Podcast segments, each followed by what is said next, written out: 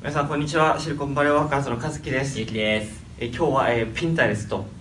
ので、えー、とソフトウェアエンジニアとして働かれている成田君にインタビューしたいと思います成田君よろしくお願いしますお願いします今は、まあ、ピンタレストでソフトウェアエンジニアとして働かれているということで、まあ、なんか具体的にどういったことをされてるんですかねそうですね、えっと、新卒で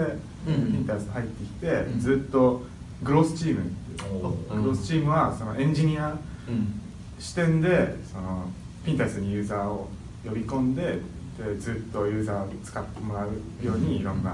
工夫をするっていうチームなんですけど、うんその中で、えっと、ノーティフィケーションチームってなって通知チームそれは、えっと、プッシュ通知とか E メールとかあとアプリの中のその右上の通知とか、うんあれを管理してるチームでそこで、まあ、いろいろやってまなす、るほどはい、それはなんかイメージとして結構マーケティングみたいな気もするんですけどそれはもうエンジニアとしてこうなんかマーケティングチームと一緒にやるみたいな感じなんですそうですね結構あのフルスタックのチームでそうんの UI どういうふうに表示するかっていうのを決めるのもうちのチームですし、うんそのバックエンドでどういうふうにデータを、うんあのあのサーブするかみたいな、うんそういうバックエンドの仕事もうちですしあとレコメンデーションシステムあのタブに表示するレコメン内容を自分たちで作るっていうのもやってて。でマーケティングはその中の一つでその外部のマーケティングチームがこういう通知を作りたいっていう要望があればあのその人たち用にそのプラットフォームというか、えーそのウェブの UI 作ってあのここにこう入れたらあのユーザーに通知が行きますよみたいなそういうサポートもやってます、ねえー外部っていうのは外部というかあのエンジニア僕のいるチームはエンジニアチームなんですけどマーケティングチームっていうのがああそそういう外部なるそうですねそこからマーケティング施策でこういうなんか通知を出したりとかこういう施策やりたいみたいなのがあったら相談して一緒に作っていくみたいそうですねななるけど仕事のまあ9割、うん、いや99%は そのマーケティングの人とは関わらないのでえあーそう自なん分だたちがやってほどじゃあチーム構成としては基本的には成田君が今いるチームはもうエンジニアしかいないまあプロダクトマネージャーとかとでいるとは思うけど基本的にはエンジニアしかいないますエンジニアが、えーまあ、9人ぐらいうんで PM はいはい1人とマネージャー1人とあとデザイナーが2人ああなるほどなるほどはいその辺のグロースチームだとやっぱり UIUX どうするかとかの話も出てくるからデザイナーと一緒に、まあ、どういう仕様にするかとか決めてそれを実装するところをエンジニアでやってるみまさにそうですたいななるほどなるほあじゃあ成田君自身今結構コーディングしたりそうですっていうところをもうほぼコーディングで、えーなんかチームがフルスタックなんで、うんあの別にどこをいじってもなんか、どこでもやりたいことできるみたいな環境なんで、そういうバックエンド側だけじゃなくてフロントそ側うですねだけもできるしなるほどえーすげえそういう感じなんだ そうですねなんでその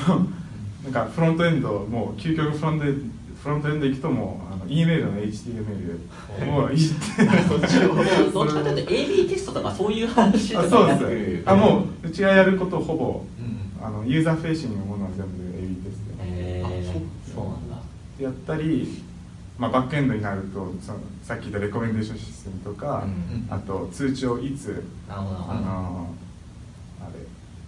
れいつ通知したらユーザーが反応するかとか、うんそういうのをなんかモデル作ったりしてなるほどやったりしなるまほすどそっちかはいじゃあどっちかっていうとまあそうだどういうユーザーに対して、まあ、どういうタイミングでどういう内容のものをこうプッシュ通知するのが一番こうユーザーに関心持ってもらえるかとか見てもらえるかみたいなところをひたすらいやすごい研な究してすごいまとめてくれた前職なんかそういうマーケティングとかちょっとグロースハック的なところも一部ちょっとだけかじってたところがあるので、僕メインは SEO とかどっちかというともうサーチ系がメインだったんですけど一応一部はあったなんとなくイメージはうん、そういうそうう感じちのシステムもそのゆその通知の頻度とか時間とか内容とかうん全部あのいかにシンプルにあの、提供するかみたいなそういう感じなで、るほどはい、そこのなんかアルゴリズムみたいなのは誰が考えるんですかやっぱりそこはマーケいやもう全部ほぼエンジニアであそすっちでえなんか通知のところでいうとこうピンタレストとかの場合だと相手がこう何を興味があるかって自分で言ってるのもあれば一方でこう相手が興味がなんかあるとは言ってないけどでも潜在的には興味があるんじゃないかみたいなところもあるそそううですいねうプッシュ通知するときにはなんかどこら辺をこう通知出していくとかっていうのはなんかどう考え方とかってあるんですかあのもうめちゃくちゃ難しい問は題、い もしかしたらちょっと言えない部分もあるかもしれないでうんすまあ、基本的に、まあ、あのそのユーザーに対して自分たちが持っているあのまあシグナルっていうんですユーザーのシグナルシグナルを使ってもしかしたらこの他の人で同じようなことをしている人はあの例えばなんだろうバスケが好きな人は多分野球も好きだろうなるほなどでこの人バスケ見てるからちょっと野球レコメンしてみようかなみたいななるほど レコメンしてで反応したかったらもうあ野球なるほど 野球でやめましょうそそうういう感じであのまあこれもマシンラーニング使ってるんですけうどんそれでどんどんユーザーの思考をあのエクスプローラーエクスプロイトみたいな感じでエクスプローラーしてでユーザーの反応を見てダメだったらなるほどなるほどなるほ どあのその違うやつをやるし、んで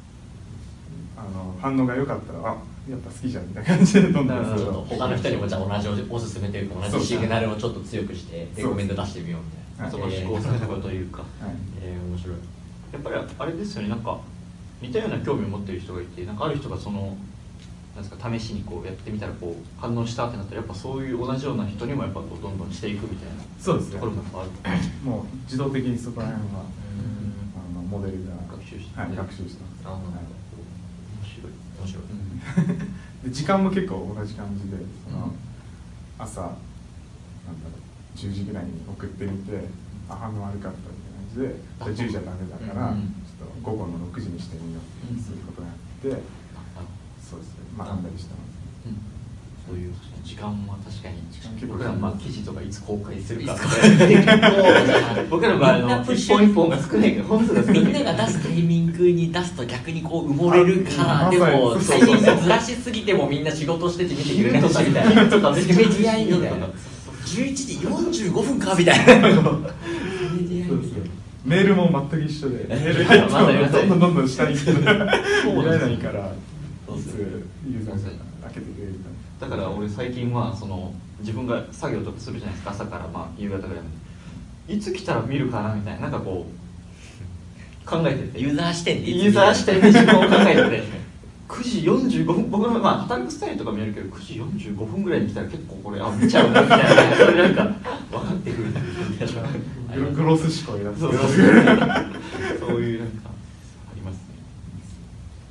なんかちょっと話の質問変わるんですけどネットの記事を読んだ感じだとピンタレストの中でその人気のコンテンツとかって、まあ、なんかこう、まあ、レシピとかあとこう服とか、まあ、あとこうねデザインとか、まあ、アートとかそういうがやっぱりこう多いみたいなのは記事を読んだ限りだとなんかそういう印象があるんですけどなんか実際の中で働いてるとどういうところが今ってこうメインの使われ方というかコンテンツとしては多いんですか今おっしゃられたあのバーティカルって呼んでるんですけど、まあ、レシピ、デザインあと旅行する人がおー旅行先で旅行先でどういうのあるのかなみたいな話したらしたりそうですね結構女性ユーザーが多いサあービスなんですそうなんだ、はいなるほどそうかそうか結じゃ構あ月間ユーザー1億人これなんまあ、かこの間なんか2億人2億ぐらい2億人かうん2億人とかそうですね去年マンスリー去年のなんか10月か11月ぐらいうんに2億とかテククランチの記事ありましたねうん、なんか結構古い会社なんですけど古いっていうかもう7年ぐらいでそのソーシャルネットワークの中では結構古い方なんですけど、なんかもう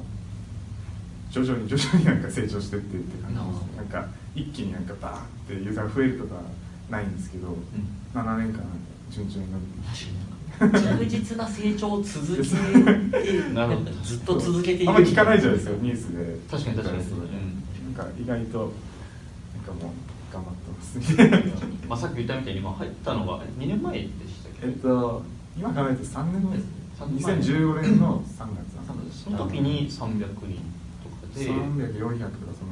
今はだってねもう1200とか 1200とかオもフィスもどんどん移ってですもんねそうですねすごい勢いですごい勢い成長をで全部このブラナン沿いに作ってて、えー、ブラナン沿いにオフィス4つぐらいあそんなにあるんだやっぱ CEO が近いからここの建物以外にもそうですねあるりますよねそそうなののオリジナルのあそういうことだもともとあじゃあもともとのところ残してあってあもう全部どんどん拡張してってるんだあそうなんですすげえそうここに関してはでも完全に もう移るえっと、ここにいる人は映るんですけど、うんその空いたとこを他のチームがあがそ入ういっうてくることこの建物はだから丸々残してうん残しあますなるほどなるほど すごいすごいあでなんかあのピンタレストって、まあ、数年前に、まあ、日本にもオフィスとか作って日本でもなんかやろうとしてるじゃないですかやってますねはいそのなんか日本チームとのなんかつながりとかもあるんですか、まあ、成田君自身、まあ、日本人というところでそうですねえっと直接は関わりないんですけど、うんやっぱあの日本語が喋れるっていうので、うんあの日本語にあの日本語のなんかフィーチャーだったりバグ、ん小さいあの仕事が降ってくる時はありますあえーそうそうなん かこのなんだろう訳おかしいからおかしいんだけど直してとか、えーそういうのありますけど直接その日本をメインにした仕事はまだやってないかも、えーはないるほど、だけどあの日本人少ないんでみんなでうん仲良く、あなるこういうことやったらいいねとか話して軽くやったりはしてます、ほど今このサンフランシスコのピンタレストの本社にいる日本人は何人ぐらいいるんですかえっと4人おおあはい4人にか5 4人だと思います4人ぐらいはいエンジニア僕エンジでニアデザイナーも1人いて、あとそのインターナショナルチームに2人ええーあなるほなんかこの社内でなんですか、ね、やっぱエンジニアとか結構いろんなテク企業いるとなんかはい社内でこう勉強会だとか、うんなんかこう知識の共有シェアみたいなのをするところもあるって聞くんですけどやっぱピンタリストでもそういうなんかのはまあるんです結か構やってますねうん なんか全員が集まるとかじゃないですけどそのうん例えばマシンラーニングに興味ある人うはんマシンラーニングのなんか勉強会に行なっるてほどその論文読んだうんりして、へウェブが好きな人はウェブ系行ったりとなかるほでグロースの中でもグロースチームの中でもいろいろやったりして外部からそのスピーカー呼んでどおそのこの前来たのはジョッシュ・エルマンっていう結構有名なんかリンクトインとツイッターのグロースをあのやった人が来て話してきて話して いただいたりしてましどなるほなるほどどなんかピンタレストって結構 UI とかそのデザインとかもすごい強いイメージがあるんですけど社内の職種としてはそのデザイナーの人も結構多いんですたデザイナーは結構その力力っていうかそのプレゼンス社内では結構重要なチームなんですけど人数的には少ないです、ねあのそうやっぱりだから少数精鋭というかそうそういうイメージもちろんですえね、ーデザイナーどっちかというとやっぱりエンジニアの方が割合としては多いデザイナーうんエンジニア半分ぐらいん社内の半分ぐらいなるほどやっぱあのプッツプッシュ通知とかもやってるからユーザー視点も大事かなっていうので、やっぱ自分でもこうピンタリストを常にこう使ってるんですかやっぱこう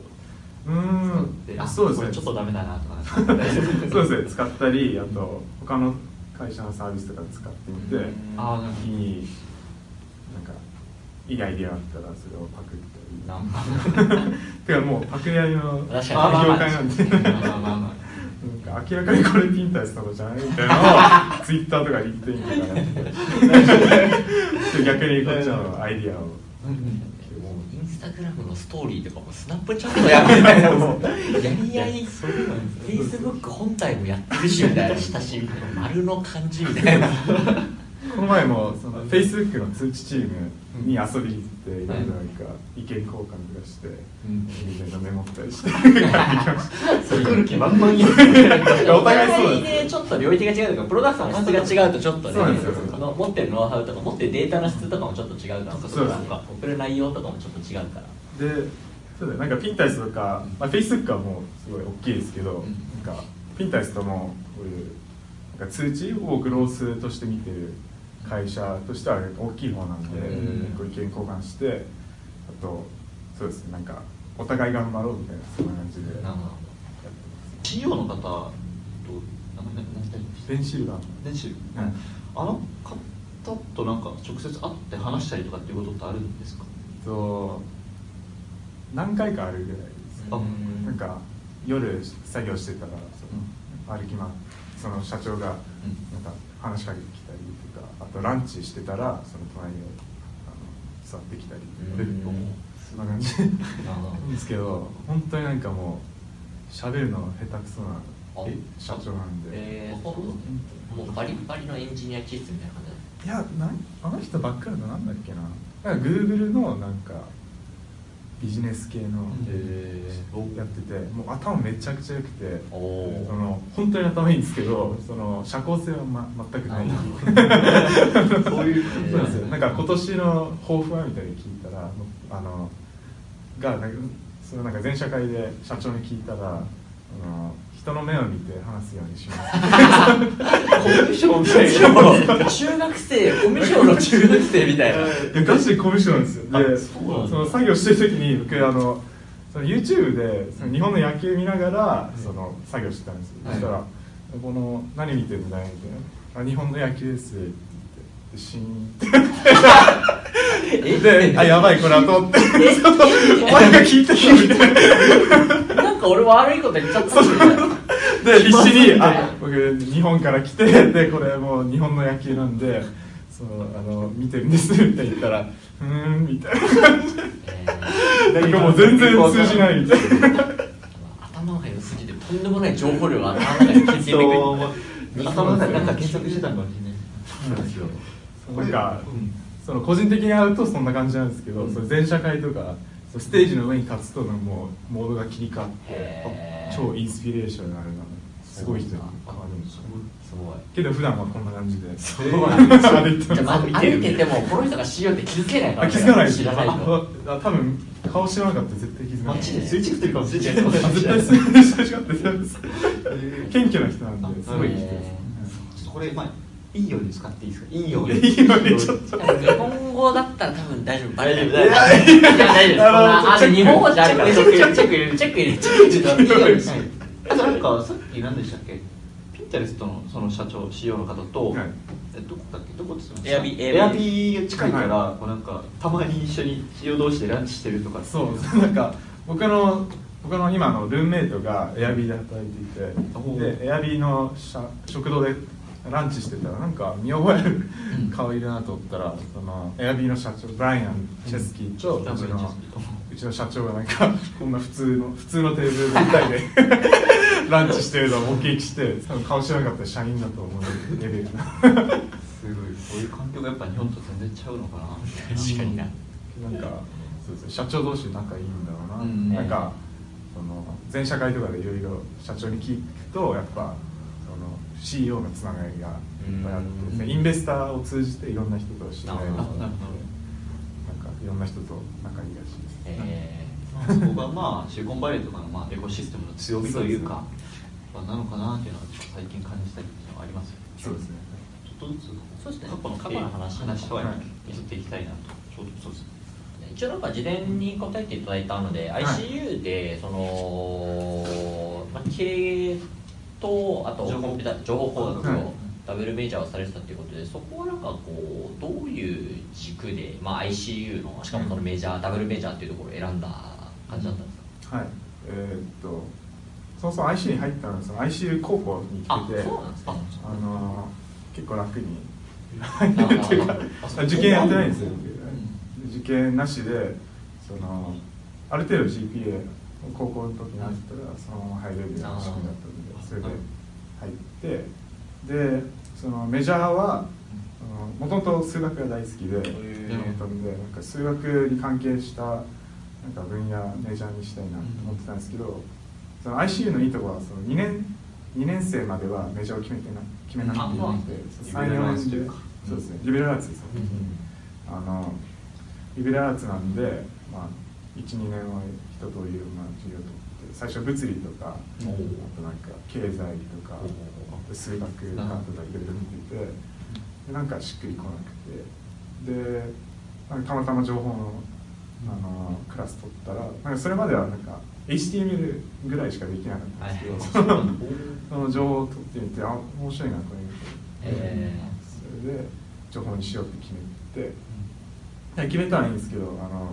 学年に5人ぐらいしかいなくて情報やってきてそうなんだ確か ICU で情報やってる人ってあんまりそもそも俺情報学科があるんだっていうことで結そう構な教んです育よが人気みたいなイメージが結構あるんですけいやどそうなんですよなんか教育とか開発とかうん知識が、そうおっしゃる通りもうほとんどの人は文系なんでその文系キャンパスだってあと理系キャンパスだって、うん理系キャンパス本当寂しいんです よなんかもう人いないしいるとしてもなんか研究してるしなんかちちょっとつまんないなと思ってその情報もそっちにあるんで、うんで人数少ないしなんか友達もなんかほとんど文系にいるんから、ちょっと文系のメジャーも取りたいな とあそういうことだったんですねそっちドリブンのそっちドリブンのまあそれがまあ3割ぐらいで、えー他はまあその情報と経営って結構、あの合わさると面白いじゃないですか、うん確かにで確かに確かで僕もなんか大学行ってる間いろんな面白いサービスが立ち上がっているようなうん時だったんで、なあのなんか2つやってたら面白いことあるかななるほどやってましたねけどそうですね情報がメインでであの経営はまサブあというサブかというかその将来生きるだろうぐらいのそうですねはいなる友達作りとかそっちほどなるほどちょっと遊びに行くついでに授業もちょっと行けるみたいなそんな感じですねなんかやっぱでも ICU っていうと結構国際化が進んでるというか、はいそのなんですかね、まあ、高校からということですけどやっぱ ICU を選んだというところにやっぱ国際的な視野を身につけたいというか世界にそう目でをす向けていたからっていう感じそうですねあの僕小学校の時にフィリピンに3年間住んでてあそうなんだ帰国っちゃ帰国なんで、うんなんかなんか似たような人がいる大学に行くと面白いかなって、うんなるほどでそれで確かに IC 高校その帰国枠で簡単に入れるんで、いい感じの感じでいろいろ入っていってるわけですねそうですね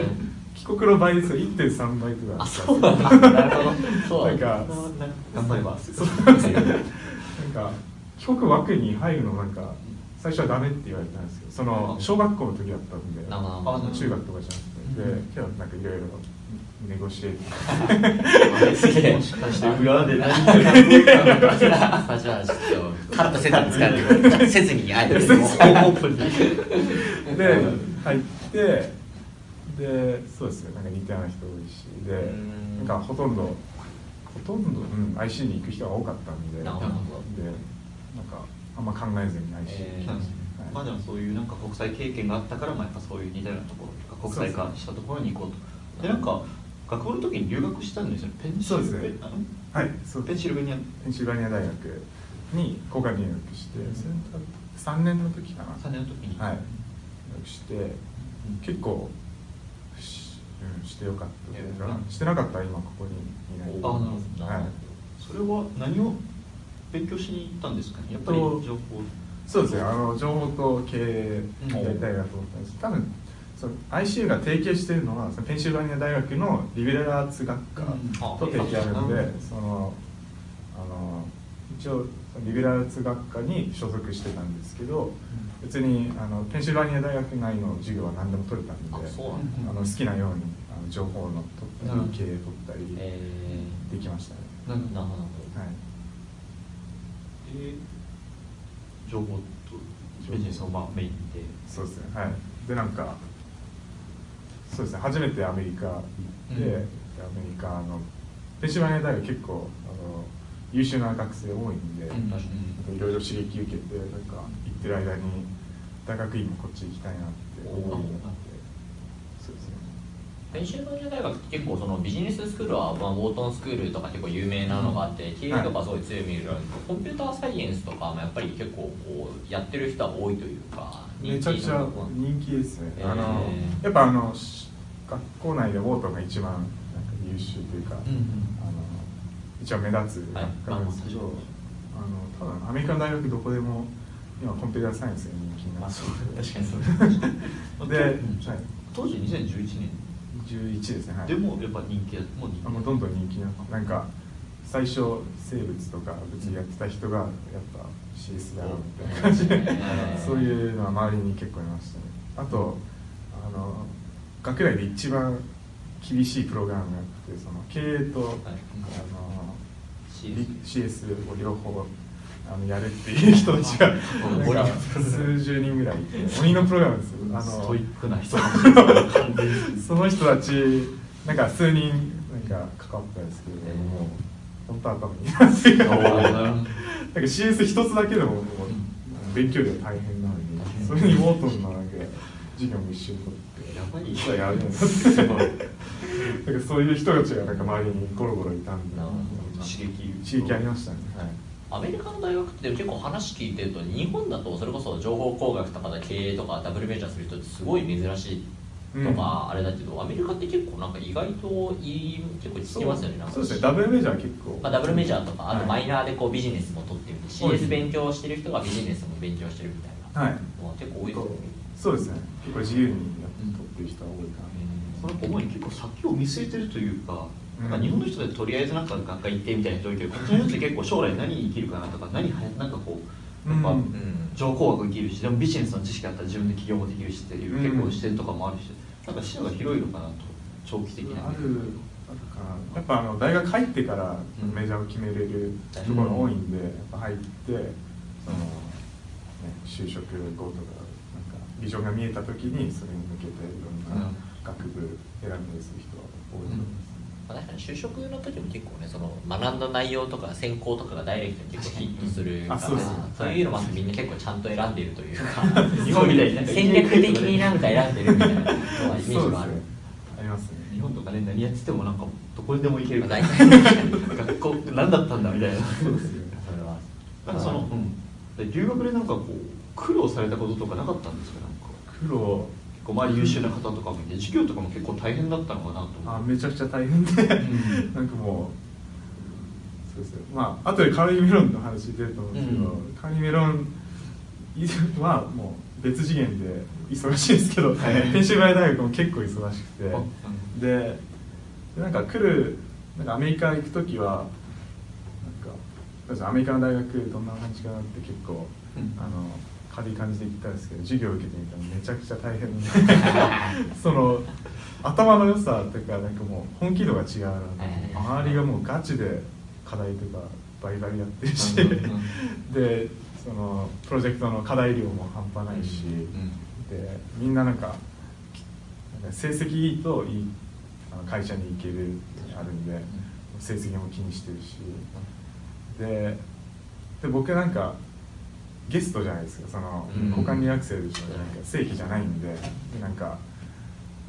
そのそのゲストの気分で見ててなんか周りがすごい僕より全然すごい人たちいっぱいいる中頑張んないとななるほどと思って必死に食らいついてました。えやっぱじゃあそういうのを見てるとやっぱ自分も大学院とかでこうなんかアメリカで挑戦してみようかなみたいなとそうころにつながったんですそうですねなんか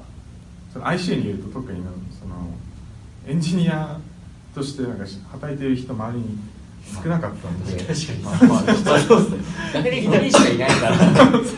OB も少ないみたいいなや本当にそうなんででペンシルバニア大学行くとやっぱその授業の隣にその Google と Facebook インターンしてあのうん就職するんだみたいな話聞いててすげえなみたいななあーんなるほかどね日本にいる時はなんかグーグルともありえないもうんう絶対いけないっしょみたいなそういう雲の上の存在だったんですけどなんかやっぱ交換留学でそういうすごい人が周りにいて、なんか身近にそういうアメリカで働いてる人を見れたのは相当でかかったなななるほど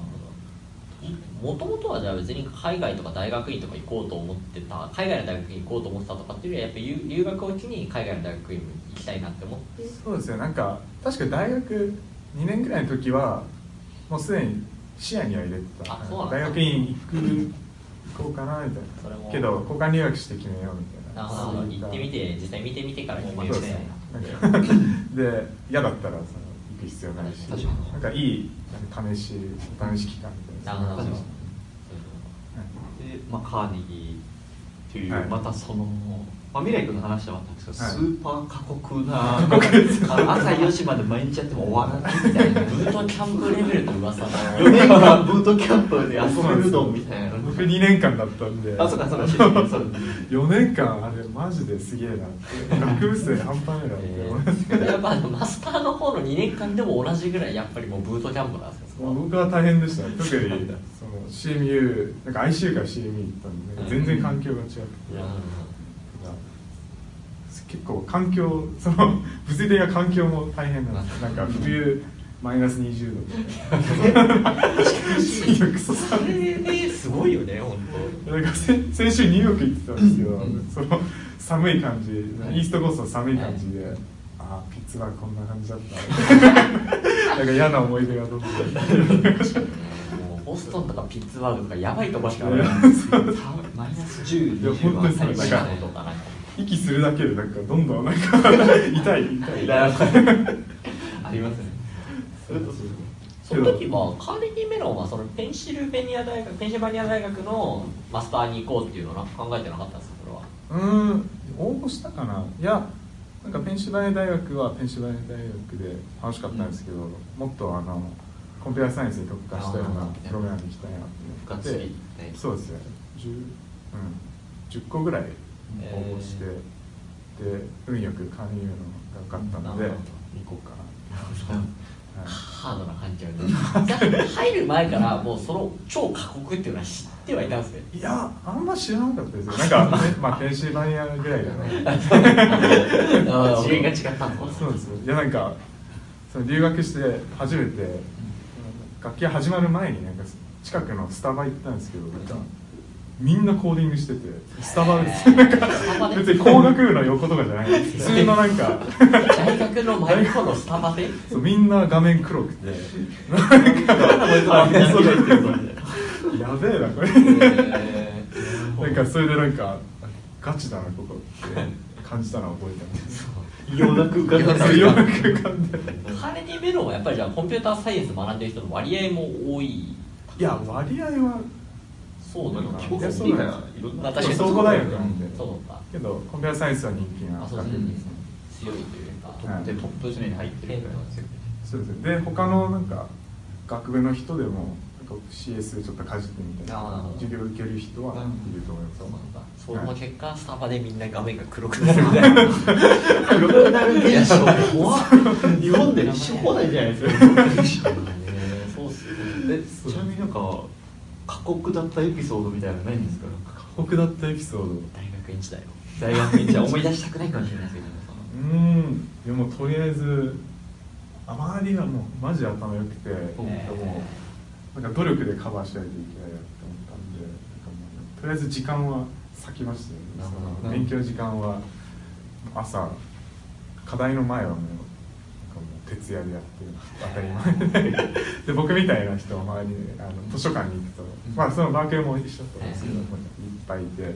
みんなで頑張って 課題出して寝るみたいなその同志みたいな人たちが付き合いでもうなんかさ同級生っていうかもう戦友みたいな感じの愛知なんかこうみたいなそうだよね課題の量が一番やばいからって感じなのなんかどどれくらいのなんか量なんかどれなんだろうとりあえず休めないっていうか、まあ、週そうですねもう日曜から金曜までずっとまあ木曜ですね木曜まで勉強して金曜休んで、まあ、同様の夜かまたスタートスタートえげつない そうです ねいやえげつないですね けどうんけどなんか、まあ、振り返ってみたら相当学んだんでなるほどああなるほどやっぱり ICU で学んだまあ十何十倍 は学ん学んだ気が2年間で学んだ気がするんでそう言ってよかっえーなんかマスあ言ってあ俺もマスターのことでなんか、はい修士ってけん僕研究あの修士やったんですけど、はいケミストリーだったんですけどそしたらそそういう系だとなんか研究室に入って研究するって感じなんですけど、こっちのコンピューターサイエンスのマスターっていうのは研究とかじゃなくてもう勉強がメインなんでたすそうですねあのそれそれぞれ人それぞれで、うん研究したい僕の入った、えっと、プログラム20人ぐらいなんですけど、うん56人は論文書くのが最後に持ってきていた、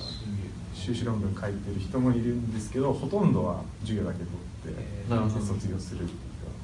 じゃあもう PhD に行く過程っていうよりはもうそのままマスターだけ2年間取るっていう人が結構多いそうですねそのあの PhD に行きたい人はそういう修士論文あ書いさってき言ったようそうですねでそうだね同じ学年でも PhD 行った人何人かいるんですけど、えほとんどはこっちで働いてななるほどます、はい、で僕はそうですねあの論文書かないでひたすら授業を、いけてるうんうんえでそこでまあ卒業してえ OPT で OPT で働そうですねき始めた最初 OPT ででそこから H&B に移って今グリーンカードー、おお早い結構日本人だと早いと思いますあ3年三年間でもそうかなんいや1年半ぐらいで取れたえグリーンカードとかグリーンカード取れますそうだ HRP も1年目というか一発でそうですね取っえめっちゃ運いい運いいっていうかなんかマスター取ってたらあそうかの二回抽選二回抽選そうなんですよはいで最初の年に H1 取っても最初の年からもうグリーンカードを応募しておーでで1年ぐらい待って1年半ぐらいで取れましたそれちょっとマスター始い いじゃないですかコンピューターサイエンスのマスターバックグラウンドないのにいや会社が支援してくれたら多分できますよえでけどそのグリーンカードもらってすごい喜んでたらなんかカードのそのジェンダーのとこがに F って書いてあってーそれ最悪衝撃あそっちあったんですいや違う違 うじゃあ世の中 F って何の略かなってずっとなんか5分ぐらい考えたんですけどどう考えても違うなと思ってそのまた再発行お願いしたら1年ぐらい待たされて、 えーそのステータスはグリーンカードあのあ持ってるけどパーマネントレジデンスなんですけどそのカードが手元にないっていう状態が1年ぐらい続いて、この前、えっと、届けいやたついにそこジェンダーは大事だったジェンダー F はダメ F ではダメそうだだっ多分入国審査で 帰るみたいなんか万が一だったらた確かにめんどくさいけどそうですねだけど銀カード自体は結構スムーズに取れました、えーすごないんかマスターの強みはあそうですねい、でそうですねマスターうんえあの本当のこと言うとマスターを卒業する前に H1 取ったんであ結構そこはラッキーだったんですけなどるほえどーあそう就活みたいな時にもうそうですねあの卒業が2015の5月だったんですけど就職も早めに3月からしてて、うんあそうなでその H1 にアプライするときはまだ学部生で、えーけど一発で運よくんだそれ確かに3月ぐらいが締め切りというか H&B の中でそうですねでグリーンカードはそのマスター枠で、えーなるほどじゃあはい、結構えそあそうかインターとか支援してくれたというかそうですねはいまあ修士でこう、はい過酷なカーネギーで修士、まあ、CS というかそれ出てはい結構なんですかねエンジニアだと Google とか Facebook とかいろんな引く手はまただしこっちだと面白いユニコーンのスタートアップとかも結構ある中でこうはまいたピンタレストに行ったっていう背景が気になるんですけとその修士1年目の時にあのマイクロソフトでインターンして、へーそれでなんか楽しかったんですけどなんかもうちょい小さい会社の方が興味あるのかなってなんか思い始めたんで、まあ、けど就活はそれと関係ないしいろんなそのピンタレスト規模からもっと小さい会社も受けたしへー大きい会社ももちろん受けて。で最終的にそのオファーもらった中でそのグリーンカード支援してくれるかっていうのを聞いおーて支援してくれる会社の中で一番小さかったのなるがほどインタレストででそうだ就活の話するともともと全然入る気なくてその学内でそのピンタレストがカーネギーメロンに採用に来ててでインタビューも結構ワンクリックでインタビューを応募できてレジュメ出すだけなんで簡単にできてそれであこれちょっとインタビューの練習にいいかなと思って で受けてみてそうなんですよでで受かってでその本本社にその最終ラウンドで来てくださいって言われてで行ったらそのインタビューした社員の人がめちゃくちゃ良くて、えーそうあこの人こういう人はちょっと一緒に働けるならピンタレストもいいかなと思ってもうそうですインタビュー終わってあの会社から出る頃にはあピンタレストいいかもみたいな、えーすげえめっちゃ触発されてるなすごいなスタートアップ採用の鏡みたいなとりあえずなんか話だけでもしなよって言ってそこでぶっ刺すみたいなぶっ刺してこかかうったこぞこだみたいなすスごいタートアップ採用の鏡よやられた感じそうなんですだから結構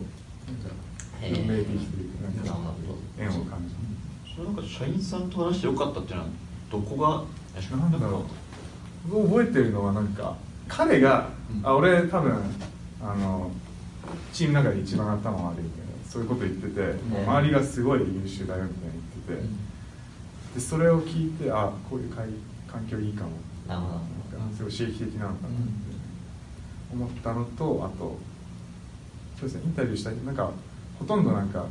元フェイスブックの元グーグルみたいな人でうんなんかフェイスブックとグーグルと比べてピンタレストどうですかみたいな話聞いてて聞いてるうちにあこれは面白いのかなっていうかなるほどなんか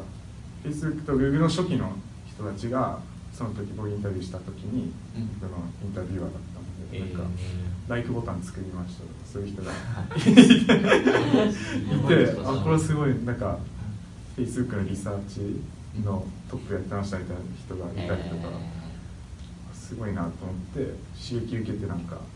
来たの覚えてますねなるほはい、はい確かにそういう人たちに囲まれると自分もまあ学びも多いだろうしそうですね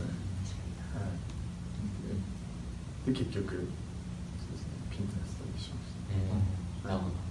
今後の、まあ、今ピンタレストで働かれて3年もうすぐ3年終わるっていうところで、まあ、結構こっちのアメリカの会社って23年したら結構こう転職する人とかも結構多いと思うんですけど、そこら辺って今後のキャリアとかって今なんかこう考えられてることとかってあるんですかたまあもし転職する夢とかだったら、まあ転職っていうか、転職します別に思い描いてる方向性っていうか方向性いやあのとりあえずそのそうですね自分の理想的なキャリア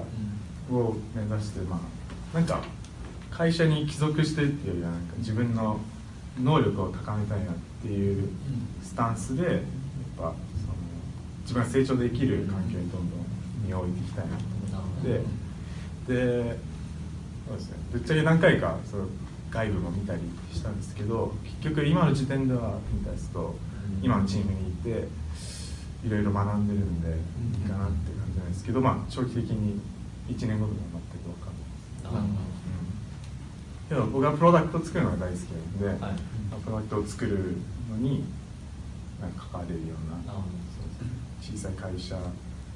でもっとインパクトが残せて成長できるならそっちに行きたいしなる考ほえてどますなんかこうキャリア的にもともとまあ経営とかもこう学ばれてって中で、エンジニアとしてずっとやっていくのかちょっとこうプロダクトマネージャーみたいなところにも興味があるのかというとそこはどうなんですか僕はエンジニアへで残りたいなと思います、なるほどはいなんか大学の時いろんな職種やなんか、はい日本なんかワンデーインターンとか多いじゃないですか なんか体験はいインターンみたいなああいうのいろいろやってやっぱなんかコーディングが好きなんだなってへー再確認して、やっぱコーディングかそのそのエンジニア視点でなんか設計とかそういうコーディングしないでもそのエンジニアと関わって仕事をなるほどできるようなところいいなと思ってなんかそうですねで PM こうエンジニアじゃない人と関わる時間が多いんでうん そうですねそういうの自分に向いてないっていうのもあるしなんか好きじゃないっていうなるほどはい、まあ、ピーター社はどっちかというとエンジニアとそのエンジニアの外との架け橋みたいな感じのイメージが強いイメージが強いそうなんですよでそれ得意な人もいると思うんですけど僕は得意じゃまない、あどっちかというともうエンジニアとしてものづくりのこう最前線というかそそうですねこをやっていきたいはい、はい、そう考えてなるそのなんかこうものづくりを通して世のやっぱり世の中を良くしていきたいインパクトを与えたいっていうところもあるのかなと思うんですけど、なんかそうです日米のかなんかなんですかね日米の駆け足をしたいみたいなところはあんまりないですかます日でそうですねなんか最初来た時はなんか日本のテックをなんかなんか貢献したいなとか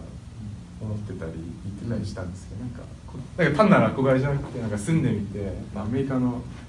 テック業界すごいし、なんか中国の人も結構いて、うん中国の話聞いてると中国面白そうだなって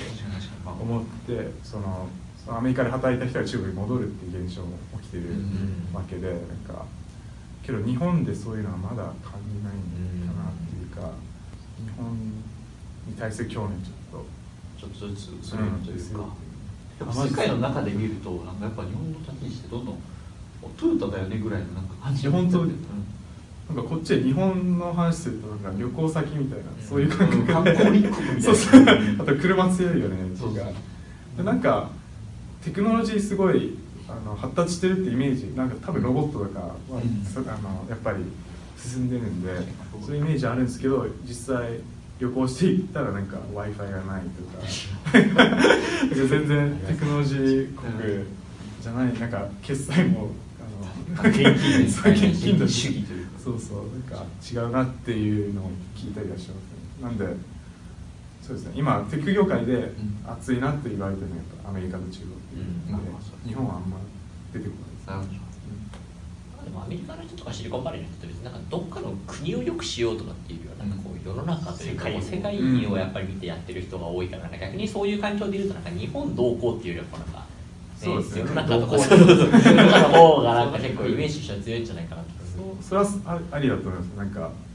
こっちでいいプロダクトを使っ作ってたらいずれ日本に行って日まあ本まのあなん確かかに影響してくるんじゃないかな確かに周りに回って還元していくそうですねわかりましはいます親からなんか日本帰ってこいみたいな言われたりしないですかあ言われますねなんかうちの親的には別にそんななんかいつ首切られるかわからないアメリカにいるよりはもっとななるほどんか終身雇用の日本の会社で働きなさいみたいなこと言われてたんですけどでも昔から言われてて、ええだけど真逆大学大学アメリカのスタートアップってもう真逆の真逆だから最初最初なんか留学する時も、あ就職は日本でするから あので海外の行ってでそれそれ詐欺あインターンはまあインターンだけはアメリカでするよだんだんロマンスをちょっと徐々に徐そう々ねにで最終的にはあ就職決まったわピンタレストって会社なんだけど聞いたどこそれいそれやすごいなんか親的にはなんか富士通とかそういうとこ行ってほしかったんだなと思うんですけどなんか全然真逆なとこ行った面白いまあでもそれは親としてもピンタレストってなんだって調べてなんかそうですねなんかちょっと親なりになんか雑誌にんなんかちょっと載ってたらそれ切り抜きみたいな 感じでなんか僕のにコピーして見せてきたりとかしてますいいいいことですねあんまじゃなんかまあでもそこは周りにそういう影響されるっていうよりはもう自分でもうやりたいこと結構やっていくみたいなのが結構強いんですけどそうですねなんかなんか情報を学び始めて気づいたらアメリカに来たなと思ってうんアメリカで学んだら気づいたらなんかピンタレストに行きたくなってみたいなそんな感じですかねなるほなどんか最初からそのピンタレスト行きたいとかそういうの全くなくて、あの大学院留学する時もその、まあ、アメリカの会社で働かないと夢だろうから、うあんの多分無理だろうなと思いながら実際行ってみてなんかすごい現実的な感じになってきたんでこっちでインターンしてあこっちで就職できるじゃんって思ってで結果的にこういうとこ投げてインターンしたに来てって感じなんでなんかその場その場で頑張ってたらなんかピンタレスと言いました、うんなるほどその時々でこう見えるものとかそうですね追っていくというなんかうん大学2年の時から考えてなかったキャリアに住んでる気がしあま 確かに大学2年で交換留学でお試しで行こうっていう人たちはまさかピンタレストでエンジニアやってるなんてみたいなす 聞いたことない会社でなん かエンジニアやってるその時知らんそうそう私はありますメッセージもらいましたなんかこのメディアをまあ見てる人って結構なんかそのなんですか日本にいてうん海外で挑戦したいとか海外に興味あるけど情報がなくてなんかどういう人がいるんだろうみたいな人たちを向けていてなんかそういう人たちになんか何か挑戦したいけどなんか踏み出せてないような人たちに後押しとなるようななんか言葉というか普段自分に言い聞かせてるなんか言葉でもいいんですけど、うんそういうなんかもらえたらな と個人的な経験だとなんかこっちで働いてる人いろんな形で来てる人がおあいて、日本から直接こっちで来たなんか、化け物レベルの人もういれば、あのなんか日本の会社日本の外資入ってこっちのオフィスにも移ってこっちで働いてる人もいるし、うん僕の場合はその大学院使ってるんですけど、なんか大学院は結構おすすめというかおー結構あの王道っていうか、あの現地採用とかと比べてあとその社内転籍とかと比べて結構コントロールできるところだし、うんその確かにアメリカマスターは1年のプログラムあるし1年か2年してでビザ的なあの問題は全くなくこっちで働けるんでおすすめなるでほす結構あのプラクティカルな話ですけどなるほどまあ、逆にそういうバックグラウンドがそんなにこう海外のバックグラウンドがなくてとか帰国もうバリバリの帰国市場じゃなくてとかの人には逆にでも自分で行きたいと思ってたらマスターを通じてそこからこう入り口としてはすごいいい入り口そうすごいいいと思いますなんそかの先がねうん広がるし、それはあのいい選択だったなと思いますねなるほど僕個人的にはあのあんまその英語で苦労したことないんですけど、はいなんかこっちで働いてる外人の人とか見るとなんか中国人のあの社員さんとかも本当に英語ができないけどコうーんディングができるって人はもうバリバリ働いてるんで、えあのなんか英語がネックでこっちなんか怖くて来れないとかそういうのは全く考えない方がいいんじゃないかなと思いますね。はいー確かに特にね技術サイドとかエンジニアサイドの人であればコーディングのところっていうのは結構全世界共通でそうですね使え るから来やすいっていうのはありますねそうですねあのコーディングの中のそのあの英語が使えればなるほどそういうとこはあの技術的な話は英語でなんか別にうまくなくてもできれば全然叩いていけると思うので、まあ、コーディングは言語みたいなところがありますからね、うんそっちの方がメイン言語みたいなとこうろんなのかある程度はいあると思いますななんだろういいことを聞きました えーそれでは、えー今日は Pinterest でソフトウェアエンジニアとして働かれている成田君にインタビューさせていただきました成田君ありがとうございましたありがとうございました